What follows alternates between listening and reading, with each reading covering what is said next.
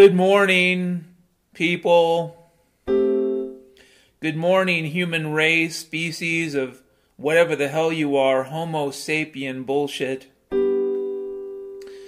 Good morning to the meat puppets and the meat robots going about their daily business. Make sure you buy the dip with the Bitcoin. With Bitcoin so low, you can't afford not to buy to buy some and hodl it. Make sure you jump in on Bitcoin. It's going to go really really big. It's going to be worth a million dollars real real soon. No, I'm kidding. I believe crypto is a furnace. Yes, there are people that have worked with crypto and made some money. I saw somebody post their returns, you know, since whatever 2013 and 2013. If you'd invested $10,000 in Boblimpdoc in in the year of Boblimpdoc, you'd have a million dollars. Yes, you would. The same thing happened during Tulip Mania and all the other manias involving shit that people barely fucking understood. So don't go buy crypto. But before we continue with this podcast, I'm going to do a rare thing.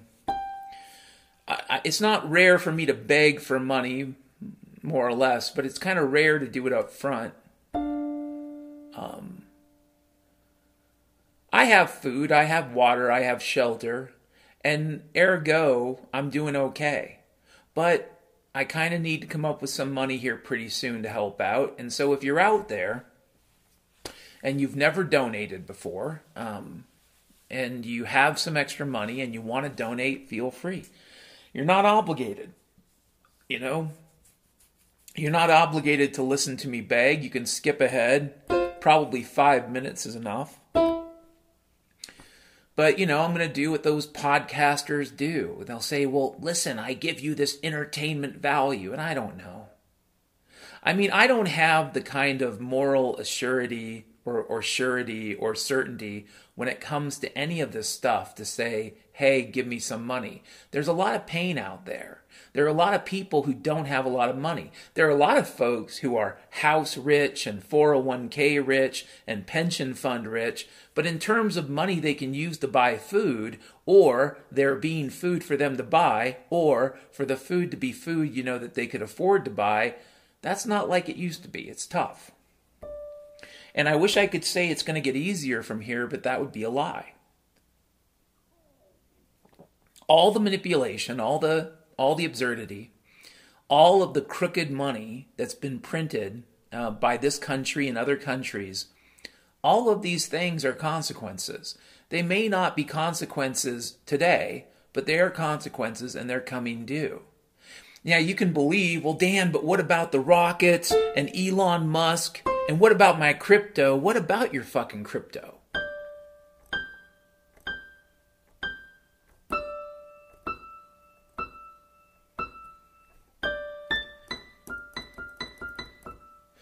So if you want to donate, uh, you can. There's a link to PayPal. I don't know how much longer that's going to work because I think they're about to change their rules again. And it's possible that good old Uncle Dan won't have a way of get, you know taking donations. So before time runs out, you can donate to the podcast. You can donate to keep it going. But if you don't have the money, don't do it. You need to have food, water, shelter taken care of. If you haven't done that, don't donate. If you have children and a family and you need to take care of them, yeah, food, water, shelter. If you haven't done that, you shouldn't donate. I would say a wise person, no matter where you lived on planet Boblimpdoc, would have six to 12 months of food if they could have it, someplace stowed away. It isn't going to guarantee you're going to survive, it just increases your odds. That's all. It just increases your odds. If you haven't bought enough long term storable food, do that. Don't worry about donating. And if you think this is a good podcast, while the internet is still a thing, you can recommend it to your friends. You could also download all the MP3s you want to and put that onto a USB and hand it to your friends we're in a weird place, brothers and sisters. I can't even tell you um, that any of this is going to matter much in a few months. But I'm sure that if you go on CNN or Fox News or Fox Business News or NPR, I'm sure if you listen to NPR, someone on Talk of the Nation will tell you how everything's going to be fine and everything's okay. If you're looking for someone to tell you everything's okay, or to give you an exit strategy involving crypto and QAnon and Trump, if you're looking for somebody to pump up your, your ego bomb of the week, I don't know. I'm not the right person. Probably not going to tell you. Listen, if you own a house in a city and, and you own it outright and you can sell it for a million bucks, you should go buy a piece of property in the country ASAP. And if you tell me you don't know how to farm, learn. And I don't mean learn Monsanto style. That's basically turning the Midwest into a desert. I mean learn how to farm food, food you can eat. If you're asking yourself, well, don't I have time? Do you? Like, when exactly do we think we're going to have the extra time? And if you can't hear that, those are the dogs barking. They seem to be upset about something, probably a squirrel. Maybe a burb. Maybe a neighbor dog poking its nose through the fence. It's hard to say what those dogs bark at.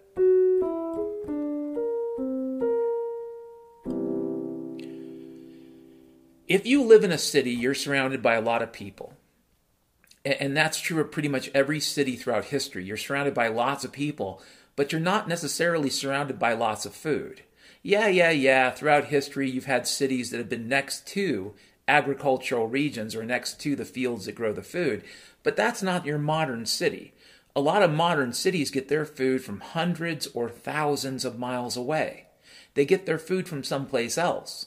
You can tell me about all the sprouts you're going to grow in your toilet. You can tell me about the green beans you're growing in your bathroom butthole. You can tell me about all the weird, crooked bullshit you're going to do. You are not going to feed a city of a quarter of a million or a million or 10 million people off of sprouts. You might make it. Who the fuck knows? You could be like Yul Brynner in The Ultimate Warrior. You could be impossible to stop. It is unlikely, but you could be. Or you could be Max von Sydow, Max von Sydow, and, and be part of the farmers collective on the roof. Or you could be one of those bum ass, dunk ass, grotesque, grungy folk, the scrumblies, the scrotons, the fucking yeah, you could be the gangsters wandering the street, killing people and eating people, and you could be those people too. I don't know. But what I am telling you is that cities are filled with a lot of people and not a lot of food compared to people. So it's something to think on, something to meditate on. You're not going to sell your house on that day. The day that people's stomachs are grumbling in the city, will not be a day you sell your house. You won't sell it any day after that. There will come a day in the near future where you're going to, for the sake of your own survival, you're going to need to leave the fucking city, but you won't be able to because your house is worth a million bucks to somebody, right? A house in a city where the ground is toxic, where you know, any place you could farm was an old World War II factory that dumped all its poison there. Yeah, I'm, I'm talking about you, Seattle. A house in a city that, in some ways, is a giant Superfund site next to a body of water that's been polluted by it for decades. A house in a city that's got way more people than food where the ocean next door doesn't have the fish to feed you. You're not going to go fishing in the Puget Sound for food. Oh, you can, and you'll catch something. I'd check out for tumors. I know I pulled a flounder outside of the Seattle area out of the water about 10 years ago. It had a couple tumors on it. So you'll, you'll want to check for tumors, but you'll probably eat it anyways because that's protein, that tumor.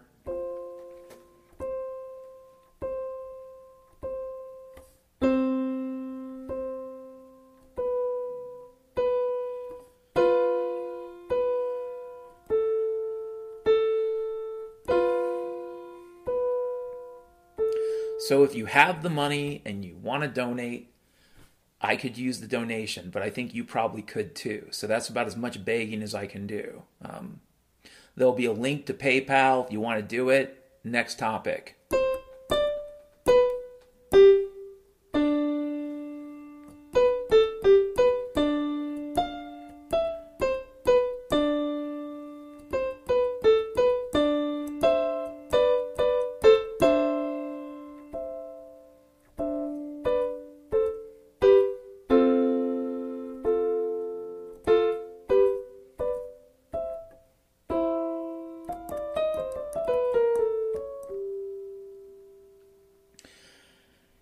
Riding in, a, in an old pickup truck, an old Ford pickup truck, a 1970 Boblimpdoc. It's rusty and raggedy. Its structure is filled with all types of weaknesses and potential failures. It has about a million miles on it. That is, if you trust the old whiskey whore you bought it from. By then, the odometer had flipped over more times than you could imagine if you could imagine such a thing. You got an old Ford pickup. You call her Old Smoky. She gets five gallons to the mile.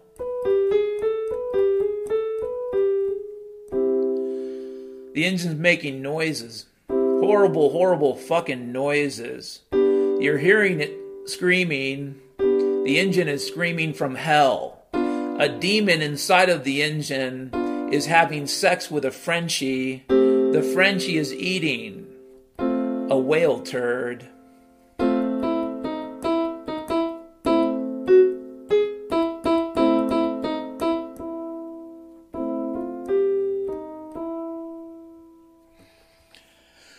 You got an old Ford pickup and it's beat up and it's, you know, 40 years old plus and it's rusty and raggedy and smoky and it's making all kinds of new noises, what do you do? Do you pull over back to the side of the road? Do you take a look at the engine? Do you let her cool off? Do you assess your situation? Or do you just change the fucking cassette tape?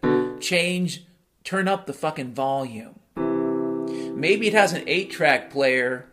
That works out pretty good. But crank up that volume and you won't hear the weird noises the engine's making.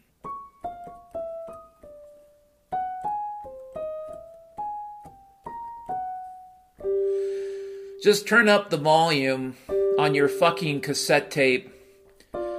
Don't worry about the noise the fucking engine's making. Just turn up the fucking volume. Put in some Def Leppard. Put in some ACDC Put in some kiss, you fuck.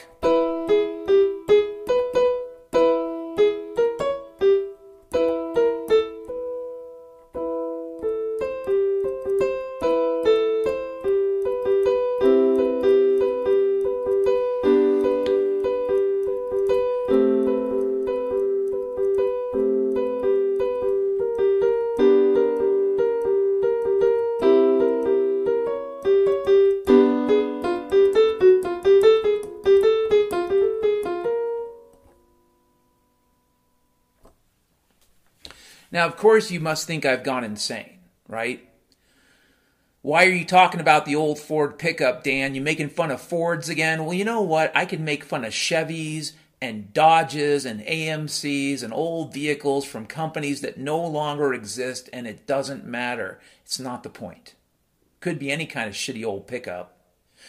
It's a shitty old pickup you're driving. You got to drive it because the radio says you got to keep on driving. You can't stop. Now, of course, the temperature dial is pegged and the, the oil pressure dial is pegged and you can hear noises coming from your engine that sound real bad. Like there's a bent rod maybe a lifter has shot through the top of the fucking holy fuck the valve cover. There's a, a valve that fell into the piston cylinder. It's now jammed in there out of the eight cylinders, only three fire. Two on one side, one on the other, baby.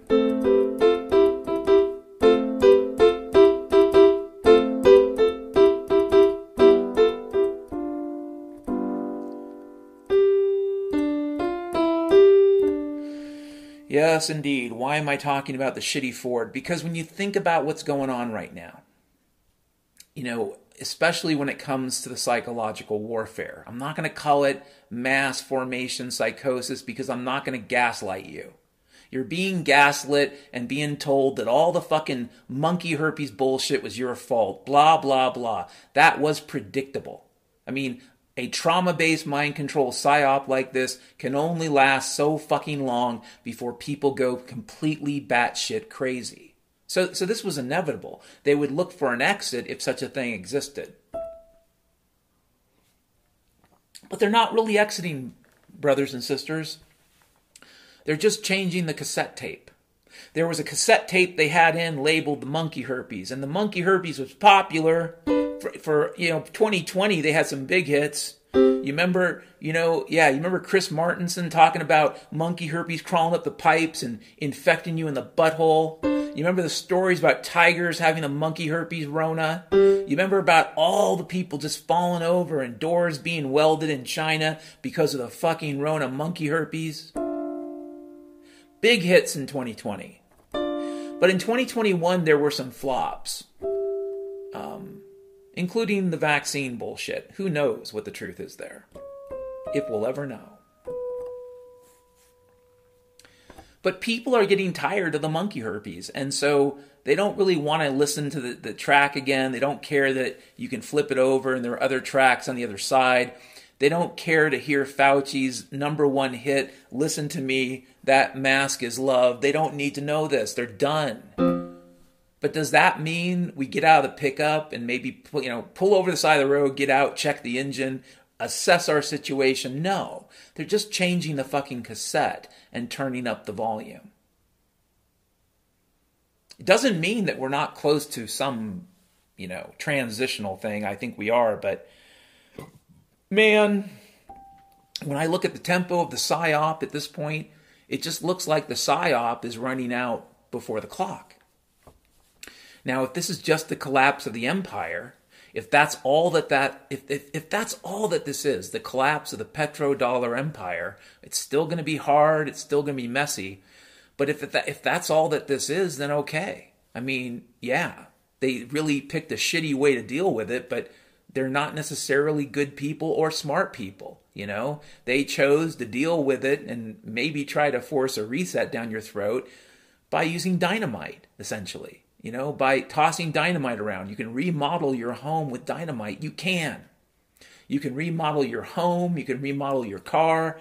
If you have, you know, an ex boyfriend or girlfriend you don't like, you can remodel them as well with dynamite. But if you want to build something, and I'm, i know this is going to sound controversial, but I'll just I'll just blurt it out. If you're trying to build something that lasts, you're probably not going to a use dynamite to do it, or b build it out of fucking dynamite. So whatever the fuck they thought was going to happen after all this monkey herpes nonsense, if they believed they were going to build a reset Schwabian future, they were high on the worst crack you can buy. But what it really looks like is that the clock is still running. The big whatever, whatever it is, hasn't showed up yet. Could be collapse, could be something else. We just don't know. But the problem is the monkey herpes has run its course psychologically, and, and really it's it's getting so long in the tooth that pretty much everyone's abandoning ship. Yeah, yeah, yeah. They're leaving behind a stink bomb called mass for, for mass formation psychosis, so they're not really telling you the truth. They're they're being good sheepdogs and herding you towards the Chinese murder virus and the and the crazy that you blame on the people. They're never going to address the fact that this was done on purpose, that it was engineered. Fine, fine, fine. You know. Best case scenario, this is the collapse of the dollar empire.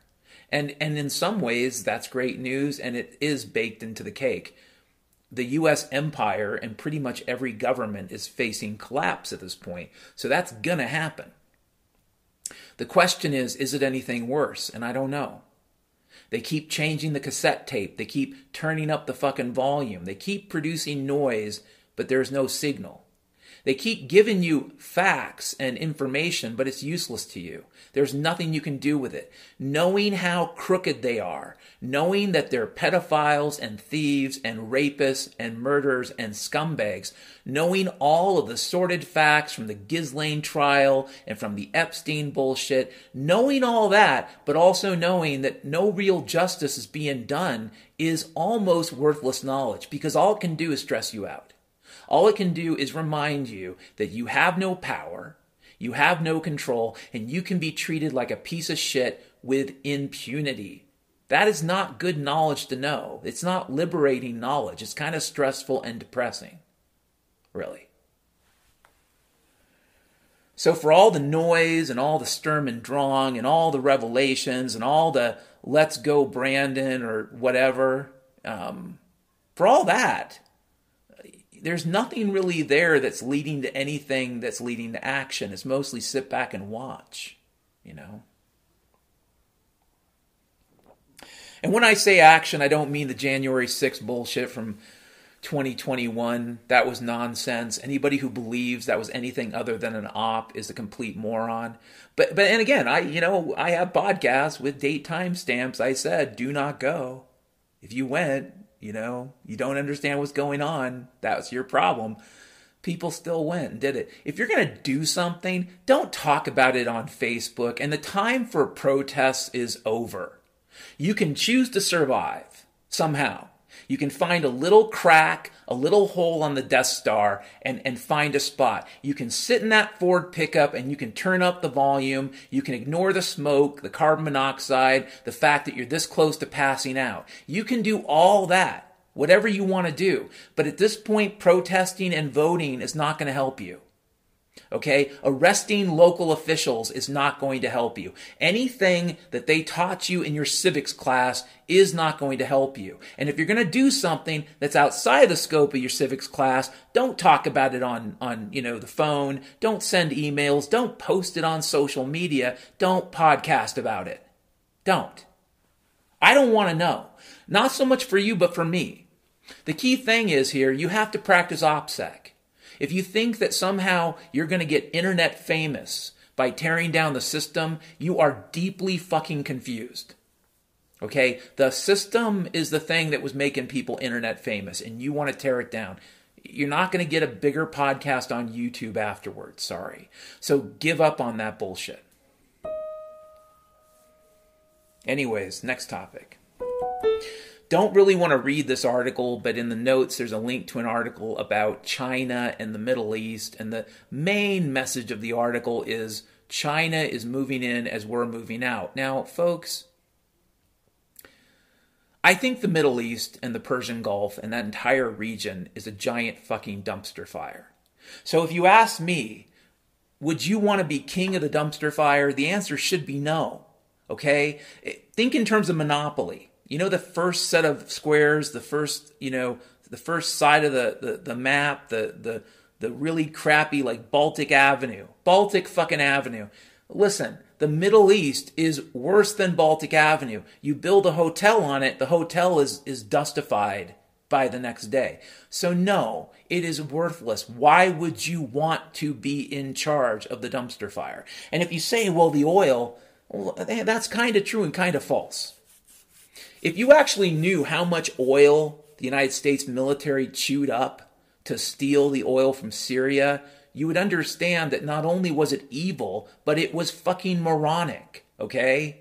The amount of energy and resources chewed up in Afghanistan, Iraq, Syria, around the world in just this century alone. And for what? To control oil and control you know, rare earths and whatnot, if you understand how much of that shit the military chews up, you'd say, listen, I get that you're evil, but why the fuck do you have to be stupid? No, folks. The Middle East is a dumpster fire. I'm sure there are neocons and other representatives of the state of Israel that will tell you we have to be there, but we do not. And let's just narrow in on that. The carrot that kept us there was oil. Well, fine.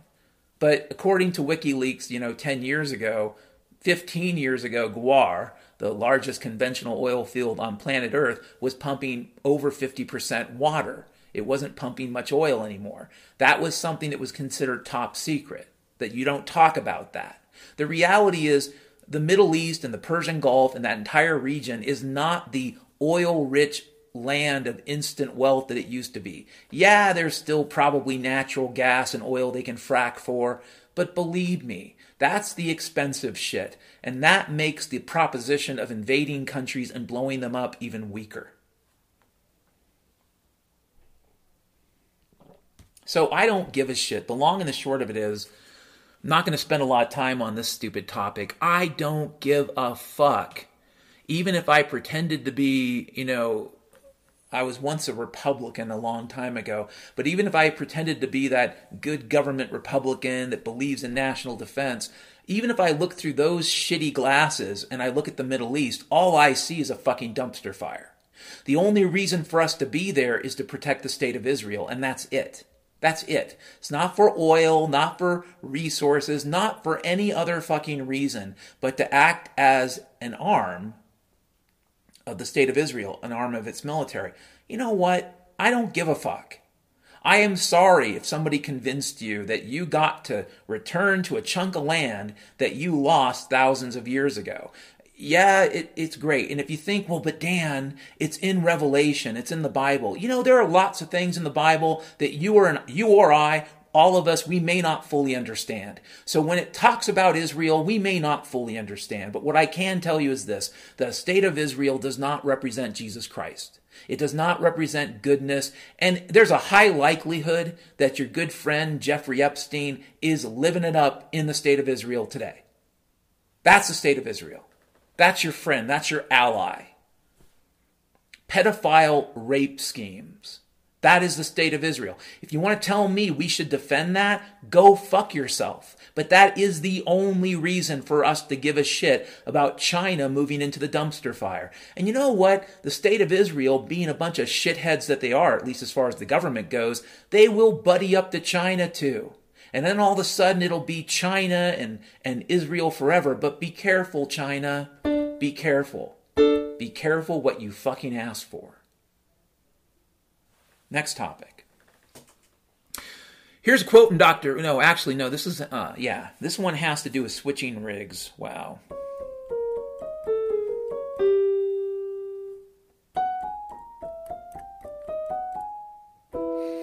And there's a link to another article off of Zero Hedge. You know, I really can't read much of it of the news, all of it's crap, maybe especially Zero Hedge, but it's one of the few places left where you can pretend that you're getting some kind of news. So I go to Pretend Land. But there was this article about a week ago about how the Canadian government was telling truckers that you had to switch loads at the border because we're worried about the monkey herpes. Let's talk about something really quick. One of the most idiotic fucking things you can do in the middle of any type of epidemic or pandemic or plague is concentrate people. The second dumbest thing you can do is have those people in a concentrated area doing lots of work together. This theory that taking these loads to the border and piling people up on both sides is going to help mitigate some type of real pandemic is mental illness. It is so retarded, I almost feel like I'm insulting people with mental disabilities because you know what? People with mental disabilities aren't this fucking stupid. This is just plain dumb. There is no logic to it. There is no rationalization. It's like the fucking arrows they drew in the fucking floor of the grocery store that doubled, tripled the amount of time you spent in the fucking grocery store. How is that logical? How does that fucking help you with an infectious disease? The answer is it does not. It might make you get used to kabuki theater. It might make you a more obedient slave. Who the fuck knows what the little arrows in the grocery store did for you? But what they did not do is help you with any type of pandemic, real or imagined. And in the case of the monkey herpes, pretty much bullshit.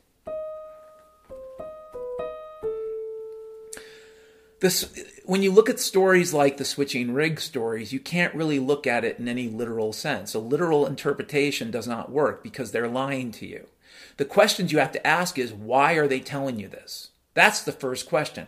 Not is the story true? The story could be true, it could be bullshit, and there's no way for you to know. But why would they um, why would they telegraph this? Why would they communicate this? Why are they sending the signal that all of a sudden the trucks are going to stop at the borders? Well, here's a reason. Because if you are expecting to have shortages at your grocery stores, if you're expecting to run out of stuff that people can't really live without pretty soon, you need another fucking excuse. Oh, the hackers hacked Tyson chicken. That's why there ain't no chicken. All the monkey herpes took away all the meat workers. That's why there ain't no meat. Oh, we don't have enough stevedores at the fucking docks to unload the ships. That's why the containers, blah, blah, blah, blah. Do you believe all this bullshit? The Russians did it? The Russians ate your fucking potatoes? They are running out of excuses to cover up the fact that our very Stalinist, very centralized, very corrupt systems of supply are falling apart that this neo Stalinist hellhole is heading down the same epic track as every other hellhole in history, and that is destruction. They don't want you to know that or to think that. So now it's, we got to switch loads.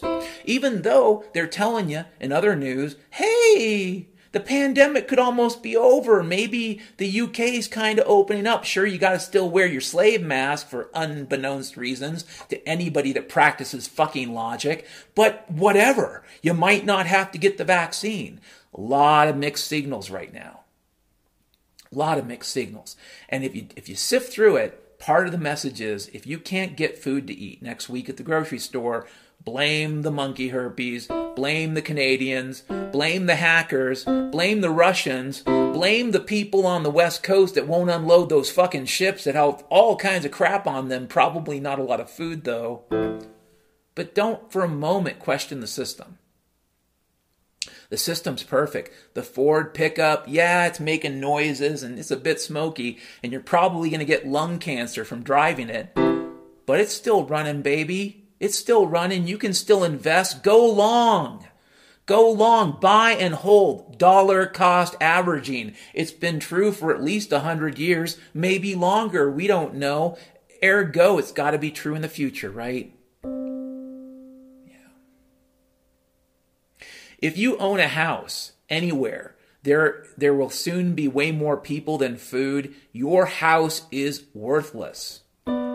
If you own a house anywhere in the fallout footprint of a boiling water reactor, your house will soon be worthless. If you own a house someplace where there isn't enough stuff to live off of and you have to ship it in, your house is your, the home you have is soon going to be worthless. No one's going to buy it. That's the definition of worthless.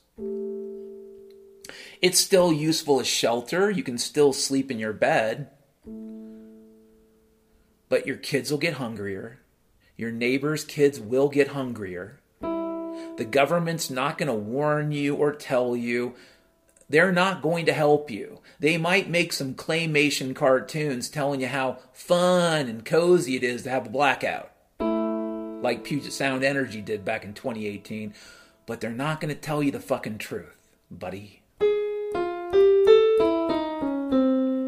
If you own a home anywhere you have to have food shipped in, your home will soon be worthless. If you own a home anywhere, there is way more people than food, your home will soon be worthless, buddy.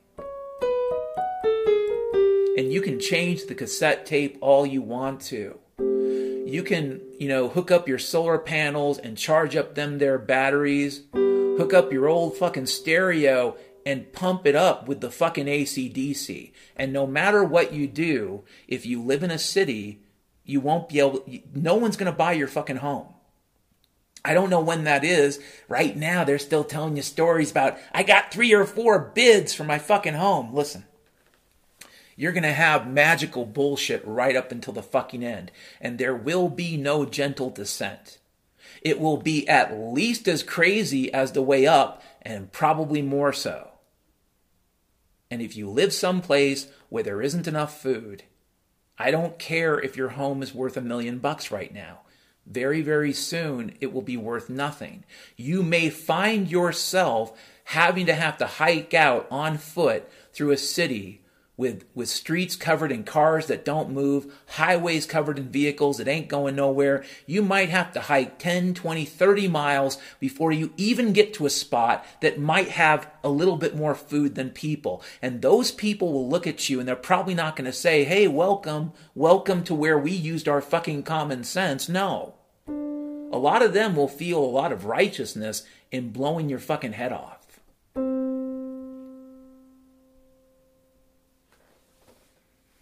I know it's nice to believe the country folk are just going to feed you and water you. And some will. If they're wise, they'll do so cautiously and they'll make you work for it. But a lot of people are just going to fucking kill you. Okay? It's going to get to that point.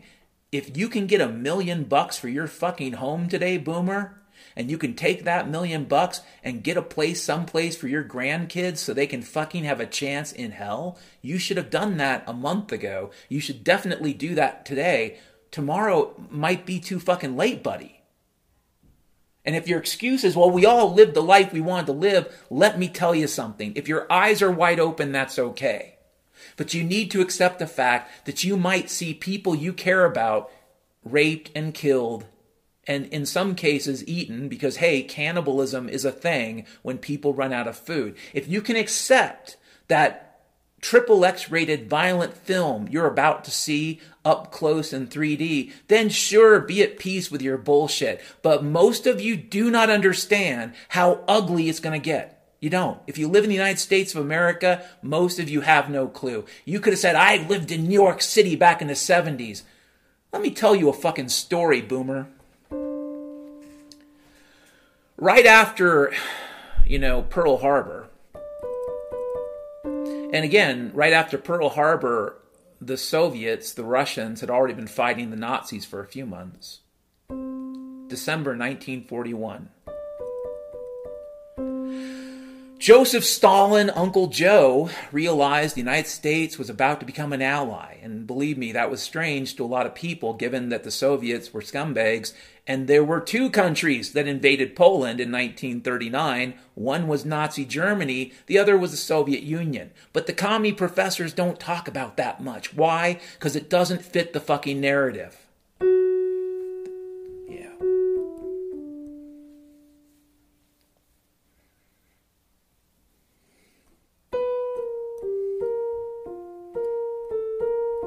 In 1941, after the United States entered the war, Joseph Stalin decided he wanted to show some American films. And so he told his advisors, go find some good American films that we can show in the Soviet Union. And, and they all thought on this. And they realized they had to pick a film that showed the United States in horrible conditions. They couldn't show fancy Fred Astaire dancing, smoking cigarettes, drinking martinis bullshit. No, no, no, no, no. They had to show America at its worst. So they picked the, the movie based upon, I believe, the John Steinbeck novel, The Grapes of Wrath, with Henry Fonda, right? Playing what? Joad?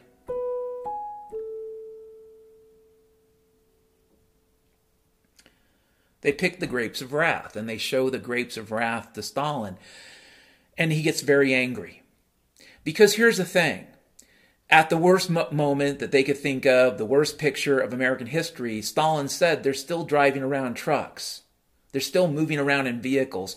Keep in mind, during the Russian Civil War, plenty of cannibalism. Their rock bottom was Russians eating each other. Okay, during the siege of Leningrad, the rock bottom was people eating each other. And these motherfuckers show him a fucking movie where the worst case scenario, people can still load up in a fucking truck and drive to California. And that was the worst movie you could show, showing the worst of America at the time.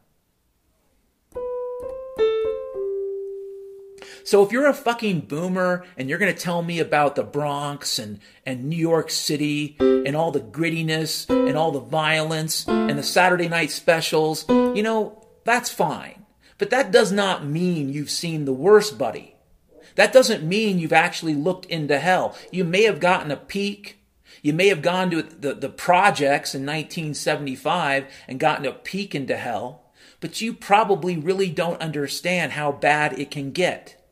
Yes, it can get so bad that people look at you like your food. It can get so bad that parents listen to their kids going hungry at night and they would rather, in the least, in the very least, kill your fucking dog and feed the dog to the kids. And they will do that very soon after they start going hungry.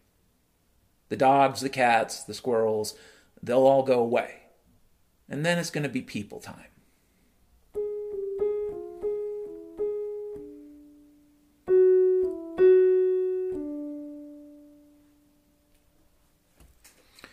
A big problem we face in the near future is learned helplessness. Now, what do I mean by that? I mean that we have millions of people in this country, hundreds of millions, who are capable of picking themselves up, dusting themselves off, and solving problems rather than creating them. We have people in this country that are capable of it, but it doesn't mean they're going to do it the public schools, the universities, the entire system tells people you get to know A, but you don't get to know B. You get to know C, but ignore N. You get to know one piece of the puzzle, but you can't know the whole puzzle. And if you want to know the whole puzzle, you must be a racist. We have a system that teaches us that we can't know things. And because we can't know them, we have to be obedient to some superclass that does. I mean, that's part of what led to the monkey herpes, brothers and sisters. A lot of learned fucking helplessness. People assumed, oh, it's a doctor. It's a doctor at a hospital. They must be telling the truth. And then if a doctor comes out and says maybe the monkey herpes is bullshit, well, then that doctor must be racist, right? Right. Right.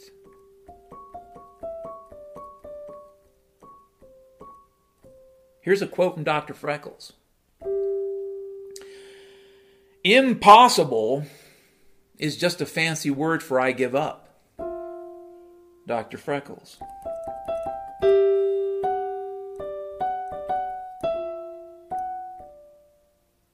Impossible. If they tell you it's impossible, they're really saying, I give up. That's a quote from Dr. Freckles. And I think he's right.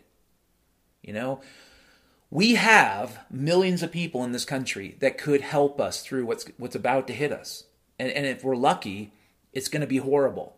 And if we're unlucky, it's going to be worse. And whatever's coming is going to be quite bad. And we have hundreds of millions of people in this country, okay?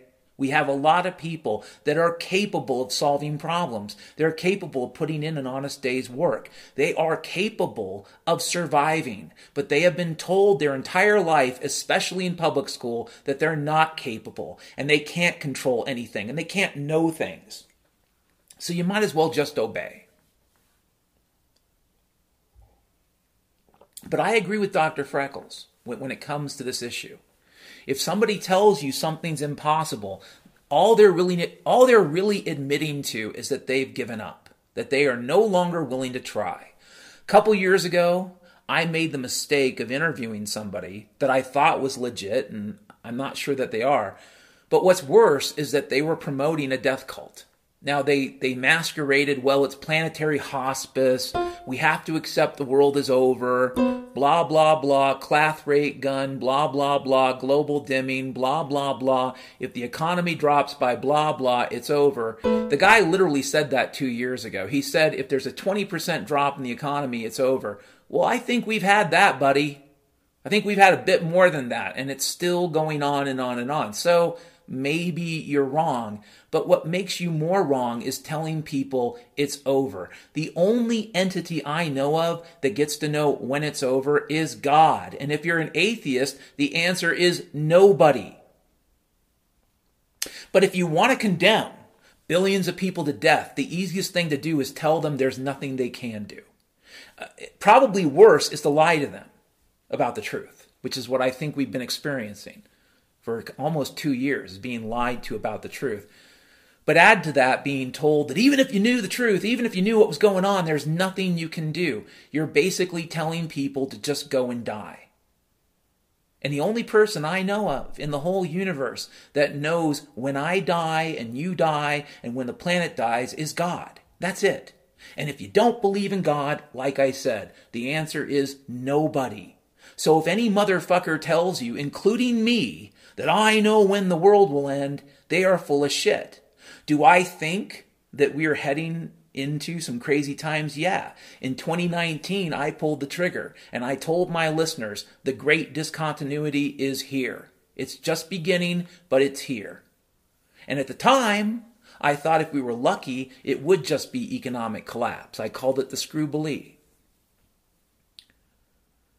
But as the longer um, the longer the psyops have lasted and the more damage that they've done that's perceivable, and the weaker the excuses get for how they couldn't have known, the more I think they've used all this nonsense to cover something up. And I don't know. They could be wrong about whatever that is, but here's the deal. It is better for us to know. Okay? If a asteroid is headed towards the planet, it would be better for everyone to know. Yeah, some people will go crazy. Some people will act like pieces of shit. Newsflash, we already have that. It already happens. And in your government run system, it's guaranteed to happen. But by leveraging billions of people, you've increased your odds of survival. You've increased the chance that somebody might figure out a solution. Sure. It might not even be government, by the way. In fact, chances are it won't be. But somebody will come up with something. If you gaslight and mindfuck and manipulate billions of people for two years, keeping them away from the truth, and then suddenly they become aware that something's about to happen, yeah, people will be angry and people will go crazy.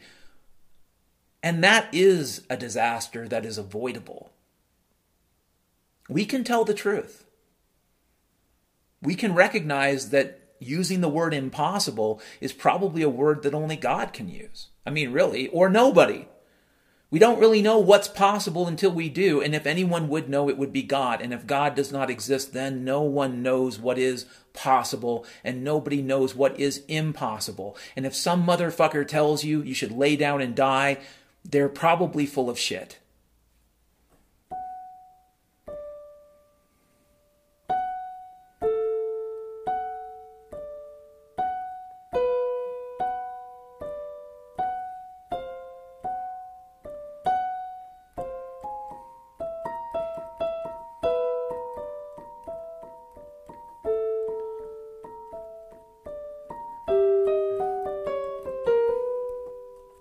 Next topic. Oh, another quote from Dr. Freckles Beware the friction free environment. That little bit of resistance is a little bit of control. Yeah, what does that mean? Well, here's the thing it is it is interesting, especially when you take your first year of physics and you're mostly studying Newtonian mechanics. It is interesting to think about a frictionless surface as an abstraction. These things don't really exist, but imagine there was a surface without friction that you could slide on. Um, you could push an object, and unless some other force acted upon it, that object would coast forever. And in some ways, if you believe what you've been told about outer space, with absent any other force of gravity, if you launch something into the universe, it will just keep going again. And, and, in a sense, the vacuum of space is almost like a frictionless surface. Not quite, it's not that perfect, but it's almost like that. The problem, though, with frictionless environments is it's very difficult to have control. A lot of the control we have is about generating friction or turbulence. It's about generating something that technically removes energy from the system, technically can slow you down, but it allows you to have control. Okay? So whether it's the rudder on a, on a ship um, or the steering wheel that drives your front wheels in your car, a little bit of friction is what allows it to function. It's also the reason why when it gets you know icy out when the roads get covered in ice you don't really have any control but you got a lot of but you definitely have a surface that's becoming less you know less resistant more eh, not as much friction. Part of our culture we almost get told that to be streamlined is to be best. Like if you're not streamlined if you're not 100% efficient you can't work. On the other hand Think about the logistical system today, the just in time. Think about globalism and just in time and how they sold it to you. You're always going to have your shit. Now, it's true, old Grumpy's grocery store won't have all the extra food on hand, but there's always going to be food because those ships will always sail. Those trucks will always deliver. There'll always be fuel for the trucks. You know, the way they sold globalism and the way that they sold, uh, in some ways, in many ways, I call it neo Stalinism, but the way they sold the globalism and the just in time was based upon this idea that a friction free environment is optimal. And what I'm going to tell you is that might not be true. A friction free environment will allow you to do things faster, right? More efficiently. But then you still have to ask, what the fuck are you doing?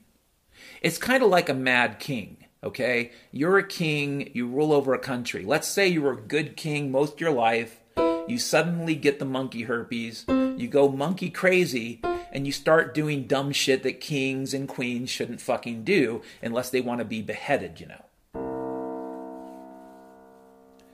But because you're king and because you've been good most of your life, the people look at you and say, oh, maybe he's just got a stomach ache, right? Um, he'll, he'll get over it, maybe.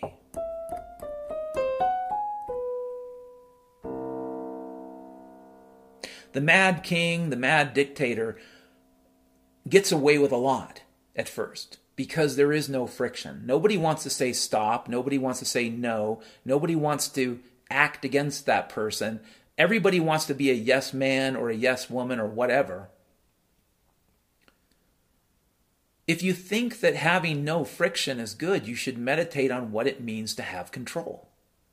In many cases, in almost every case, to have control is to have some sort of resistance. It is to have the ability to turn your direction and, in that sense, change your velocity, often reducing it. But in exchange, you get control.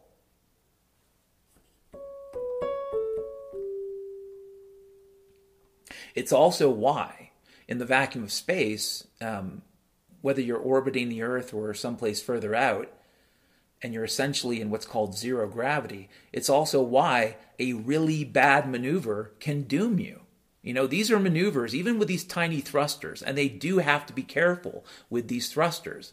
Even with these tiny thrusters, if you did the wrong maneuver, you could get into an uncontrolled spin, and very quickly, the relative gravity inside of that ship could get to incredible g's of acceleration and not and there is no good kind but this would be the really bad kind the kind that would essentially just turn your body to mush and you die. So being in a frictionless environment can be dangerous, especially if you think that not having control is a good thing.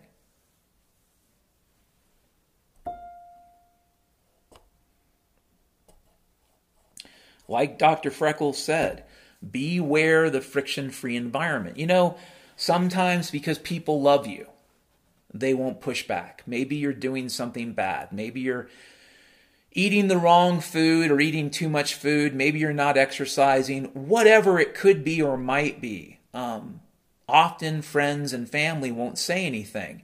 This is frictionless and this is not good. Actually, providing a minimal amount of friction can be helpful for people. I don't mean berating people or beating them up. I don't mean that at all. But what I do mean is, is that allowing people to get away with delusions isn't necessarily good for them. It's your own business if you want to be confused. But I would say this if you live with other people, you kind of have to be aware of that fact. And if you do live with other people, one of the best features of that is the little bit of friction they provide. When they say no, when you want them to say yes, when they say yes, when you want them to say no. When they tell you things that go against what you're saying and make you stop and think, yeah, they're going to slow your roll, but maybe they're going to save your fucking life. Just a little bit of friction, baby.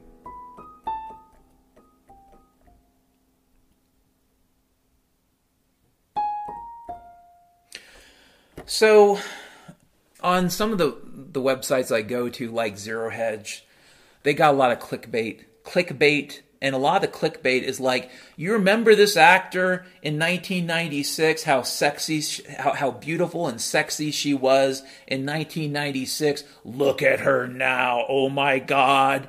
She's working at Walmart. She's eating potato chips. She has six babies. Yeah. Six babies and three cesareans.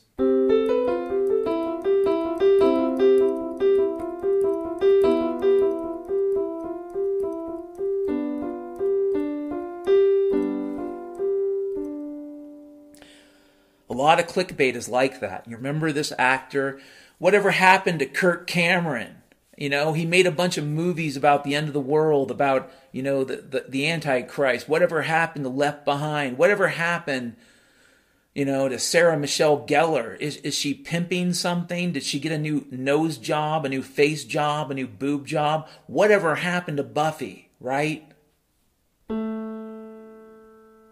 Whatever happened to Demi Moore? You know, back in the 1980s, Demi Moore was this beautiful young actress, you know, brunette, sexy as fuck, man. Even in the 90s, she was still pretty sexy, sexy enough to get herself a younger man, a younger grumbly guy. Whatever happened to Demi Moore, you know, look at her face. It looks it looks monstrous. It looks like it was carved out on Easter Island. Look at her hair, how it connects to her skull. It looks like somebody, you know, fused a bunch of, yeah, fake hair to her skull. Who knows, right?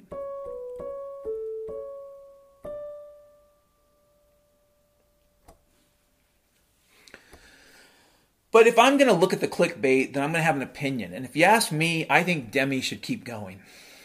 I mean, yeah, whatever plastic surgery she's done looks to be monstrous. But if you're going to go down that road, if you're going to go down that road, why would you stop? I mean, why would you? Why not just do everything possible? Get the butt job, the boob job, the arm job, the nose job, the eye job, the head job. Get all of them done. Get every kind of surgery you can get done. Have them pump out the fat and replace it with silicone rubber. Have them pump out the goobus and replace it with frumbus. Have them, you know, maybe colorize your eyes so your eyes are a different color. Hell, go the fucking Michael Jackson route, but the other way, you know? Get your skin kind of toned and tanned with the permanent tan, you know, the permanent melatonin. Imagine Demi Moore's second career, but as a strong black woman. Because technically, she would be black because her color's been changed. But, it, you know, she wouldn't be African American, though but she would be black.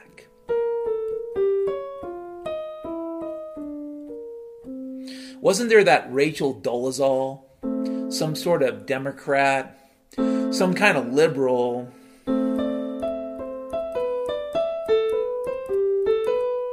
I think she lived in Spokane, Spokane, Washington.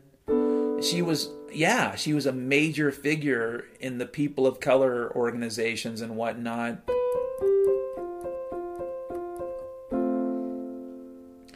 she was white as fuck, you know. But she had the spray on tan and she did a good job of playing pretend. I don't know. It seems like what she did is kind of a race crime, but who cares? I say, Demi, go black or go back. Take it to the next level. You could become a black American female singer, and who knows what your next career looks like. Remember, black doesn't crack. That's what they say. So go black, Demi.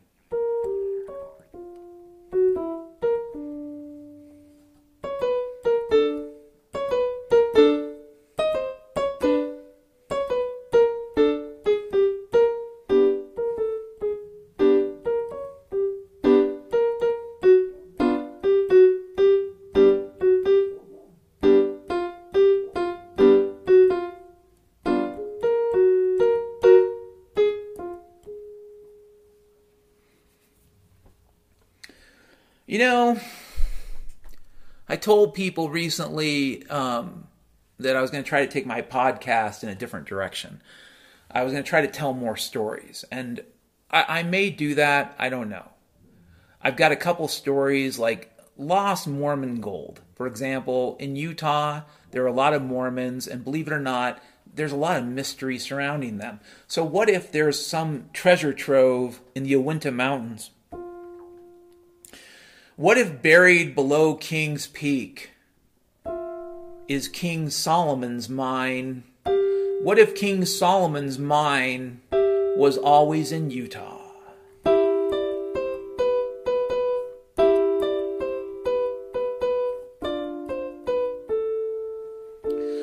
Yes, indeed, the lost Mormon gold, the lost King Solomon mine found in Utah. The Mormon coalition of Brigham Young and the secret, the secret cadre, the Star Chamber of Salt Lake City. They keep it a secret because they want, you know, they want people to be poor, right? Maybe, I don't know.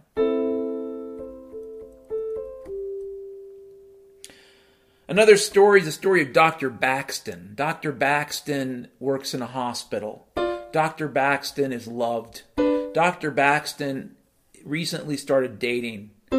Dr. Baxton is a fully sentient colony of bacteria that evolved in the hospital.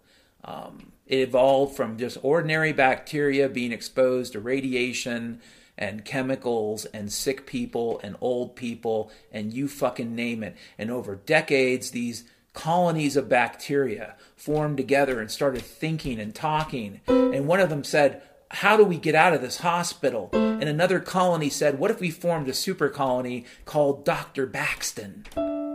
And then we had a little name tag saying Dr. fucking Baxton. But then they fell in love with the hospital and they fell in love with helping people. And so this super sentient colony of super bacteria is now on call in the emergency room. Yeah, Dr. Baxton looks normal, but that's only if you don't look too closely.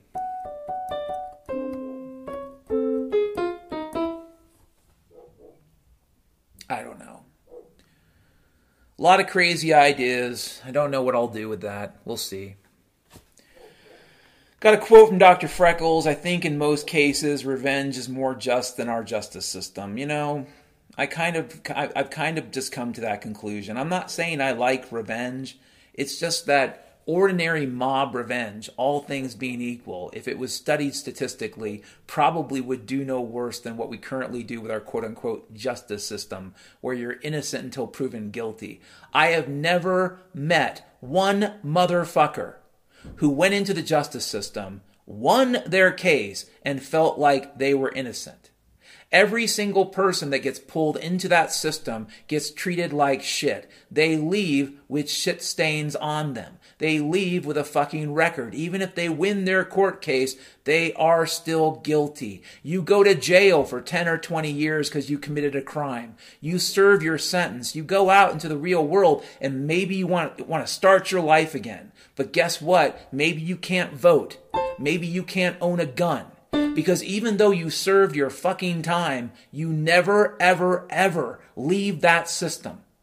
And you never leave it innocent. Ever. So when somebody tells me, Dan, you want mob justice? No, you know what? I don't want mob justice, but that also implies I don't like your democracy. Even when it works, it ends up being mob justice bullshit. So you know what? Let's not do any fucking mob justice. Let's stop the voting. Let's stop the political party bullshit. Let's focus on what fucking matters. And if somebody does something to you that you can forgive, forgive them. And if somebody does something to you that's unforgivable, you do what you gotta do. It is your life. I believe in the non aggression principle, but there is no portion of the non aggression principle that says you must undergo violence from others. You must, you know, be exposed to the to the depravity of others. No, you don't have to be. Yes, uh, Jesus Christ said turn the other cheek, but I don't think he means what you think he means. I don't. I don't think that Jesus Christ meant for the human race to just bow down to evil and, and be destroyed. So if someone does evil to you and you can forgive it, if it is a forgivable offense, forgive them. If they can achieve restitution, do restitution. If there is a way to find a third party to mediate, do so. But if you believe that by going into the justice system of America, you will somehow make it better, you are confused. That is not the purpose of the justice system.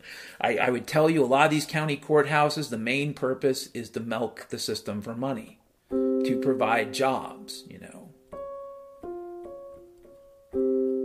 And there are a lot of corporations who will say, hey, listen, judge, there's a, a justice conference, you know, yeah.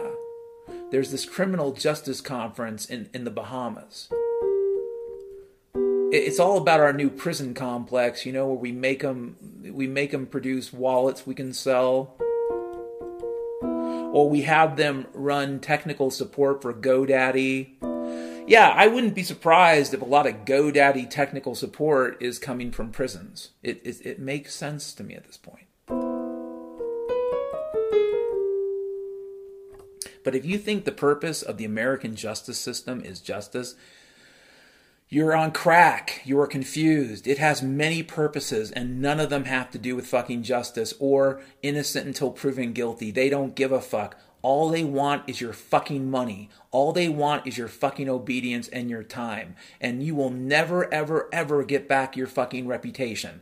That is the American justice system. So if I had a choice between that bullshit that costs us money and slows things down and ruins things, or just good old fashioned revenge, I think I'd prefer revenge. I would.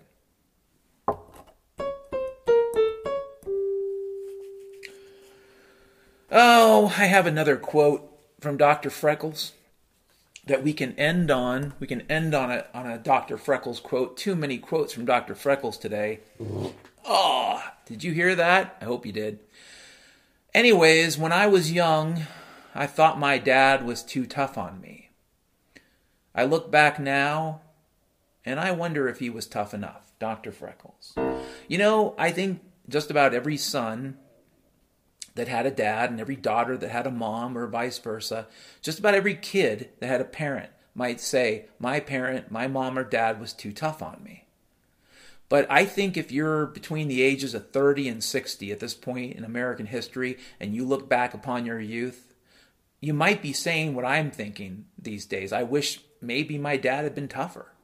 Like maybe my father understood things that he was never able to explain, and maybe if I'd understood them better, I would have made better choices. I thought he was tough as fuck, and he was in his own way. And I thought he could be mean, and he was mean in his own way.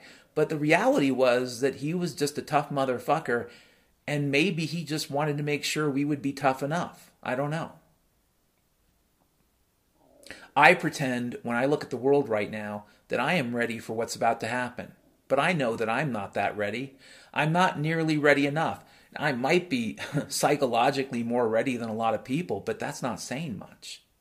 Um, a lot of people I used to respect got suckered by the monkey herpes. A lot of people I used to respect took the word of a hospital over the word of other people in their life they're supposed to trust. A lot of people I used to respect got conned, got grifted, big time.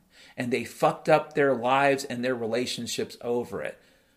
They are not remotely ready for what's about to happen.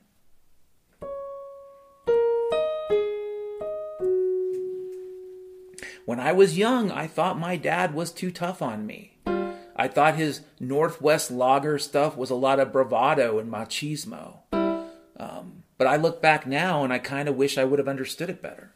I wish he'd been able to explain it better. I think he did know something that he could not explain.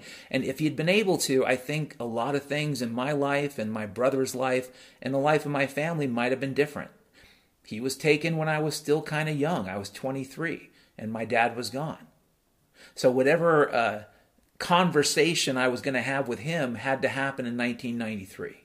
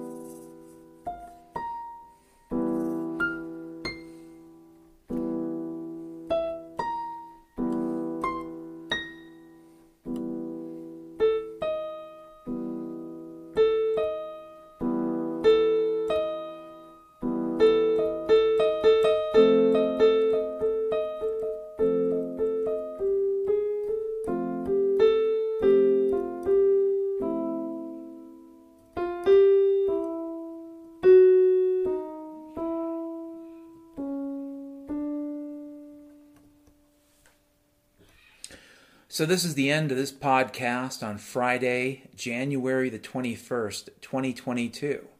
It's almost 1 p.m. Mountain Standard Time. I guess you'd call it Mountain Standard Time here in the great state of Utah.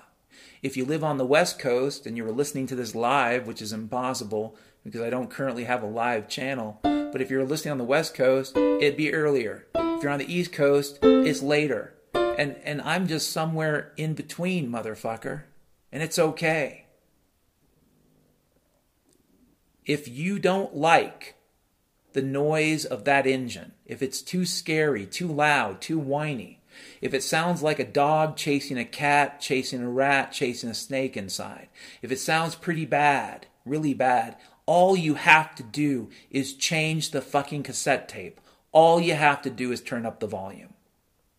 Have a great Friday.